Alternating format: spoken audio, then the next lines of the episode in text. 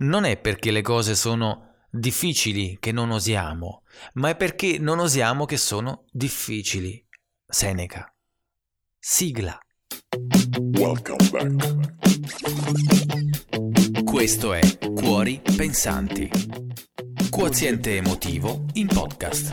In podcast. Salve a tutti e ben ritrovati in Cuori Pensanti, Quoziente emotivo in podcast. Ho preferito eh, avviare questo discorso sul bianco eh, di Seneca, cioè con una frase eh, famosissima del eh, meraviglioso Seneca.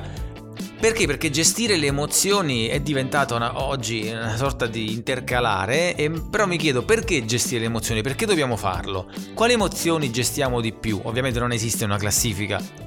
Uh, qui avvierò un discorso semplicemente sulla parola gestione dal punto di vista mio.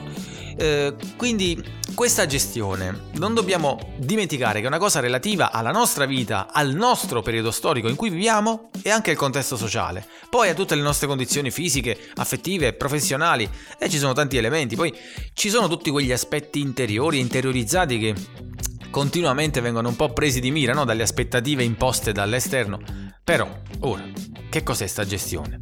Noi siamo abituati a concepire la gestione di qualcosa al pari della gestione di un problema. Infatti oggi nel discorso apro la riflessione proprio parlando anche del problema. Però prima chiariamo due punti. Che cos'è la gestione, quindi? Punto uno. Punto due, come ci insegna il buon Thomas Gordon, cerchiamo di capire, di visualizzare se il problema che c'è, che affrontiamo, è un nostro problema o è di qualcun altro, così da avviare, ecco, il, il discorso.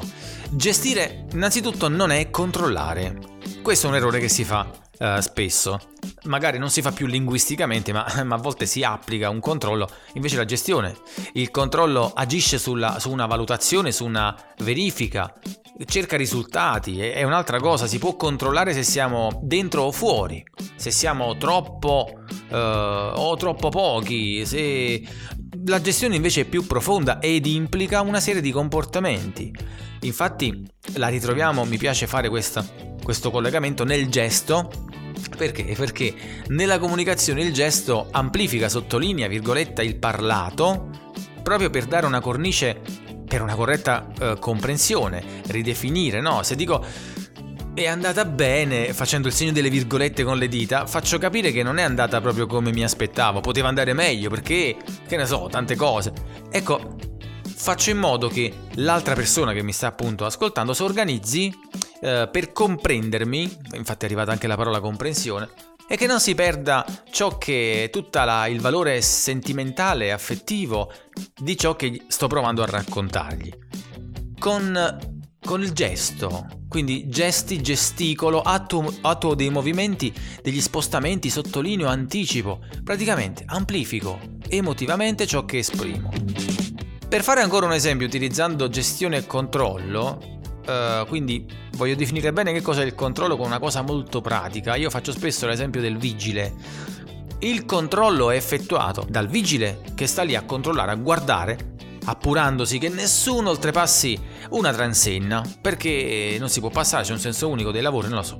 La gestione è il dialogo tra il vigile e un automobilista, un classico, che magari abita a pochi metri da quella transenna, che però, ecco, potrebbe passare ugualmente perché non causerebbe nessun disagio, e via dicendo. Quindi quel momento è un momento di gestione.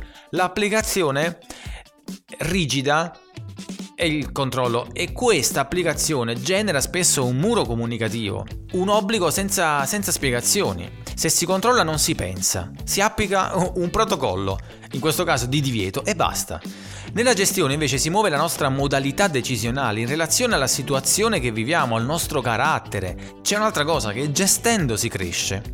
Nella gestione emotiva, in questo caso, sì, sottolineo emotiva, si cresce. Esempio, il neonato è legato alla mamma, la quale un po' alla volta cosa fa? Lo indurrà a gestire i primi momenti, che vengono chiamati momenti di abbandono, quelle piccole tristezze. Può anche essere disperato un neonato. Come lo fa? Attraverso le poppate, nel dettare dei tempi, nel dettare delle presenze, eh, delle richieste o rispondere a delle richieste. Ecco, dove c'è gestione delle emozioni, queste aiutano a far sedimentare una lezione, dei sentimenti, quindi dei processi di apprendimento, anche biologici, legati alla crescita. Prima ho proposto l'esempio del vigile e del problema transenna. Ecco, mi piace anche dire questo, imparare a gestire bene letteralmente il corretto modo di viversi quel momento, che sia un disagio o un problema. E guardate, come già questa cosa che ho appena pronunciato ha in sé una differenza, avere una difficoltà a differenza di avere un problema, induce a cercare la difficoltà, induce a cercare una soluzione, perché il rischio che è possibile è che davanti al problema, diciamo, visto in maniera un po' più rigida, non voglio dire che boh, chi dice problema non gestisce, attenzione, e per portare un esempio, davanti a una difficoltà che prevede un controllo, il rischio è che mi blocco, ok? Un blocco mi fa bloccare, un grosso spavento mi fa scappare se non riesco a gestire, perché io faccio anche spesso questo esempio della paura. Se io mi spavento così tanto da non gestire manco le mie gambe che tendono a scappare, il mio indietreggiare, dietro di me c'è un burrone, saremmo morti tutti, capisce? Invece la gestione è, è il fatto stesso di abituarci a, a concepire come risolvibile qualcosa. Infatti io la chiamo difficoltà, mi piace chiamare difficoltà invece di dire problema. Quindi quando noi concepiamo in maniera risolvibile qualcosa, siamo già, pigliatevi quest'altra metafora, orientati verso l'uscita, e vi assicuro che ve ne uscite. Perché gestire quindi? Per affrontare e leggere ciò che provo, o ancora per prendermi del tempo se non sono pronto a comprendere quello che mi sta accadendo. Le emozioni rispondono a qualcosa, avviano un cambiamento, e la gestione è appunto l'organizzazione psicofisica per porsi nel cambiamento. Mi viene da dire, ma siamo disposti? Abbiamo le capacità, le possibilità? Eh, molti studiosi dicono di sì. Goleman addirittura ci suggerisce di farlo al meglio in questa società ricca di, di povertà d'animo, ma ognuno ha i suoi tempi. Questa cosa bisogna ricercarla, abituarsi a gestire, perché non è una cosa così, che avviene così. La gestione non è soprattutto una cosa che si fa solo quando si sta male. Se sono triste, affranto, frustrato, si gestisce anche un momento di gioia in alcuni casi, o no?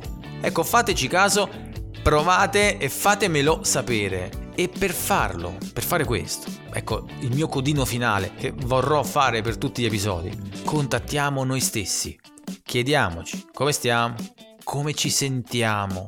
Però facciamolo in maniera molto semplice, a volte dico forse è banale, ma facciamolo, facciamolo per noi, per chi ci ama, facciamolo per un futuro migliore. In questo messaggio utopico vi invito a seguirmi su Telegram e a rispondere, avete il link qui sotto, a questo episodio, perché, perché è bello ed è importante.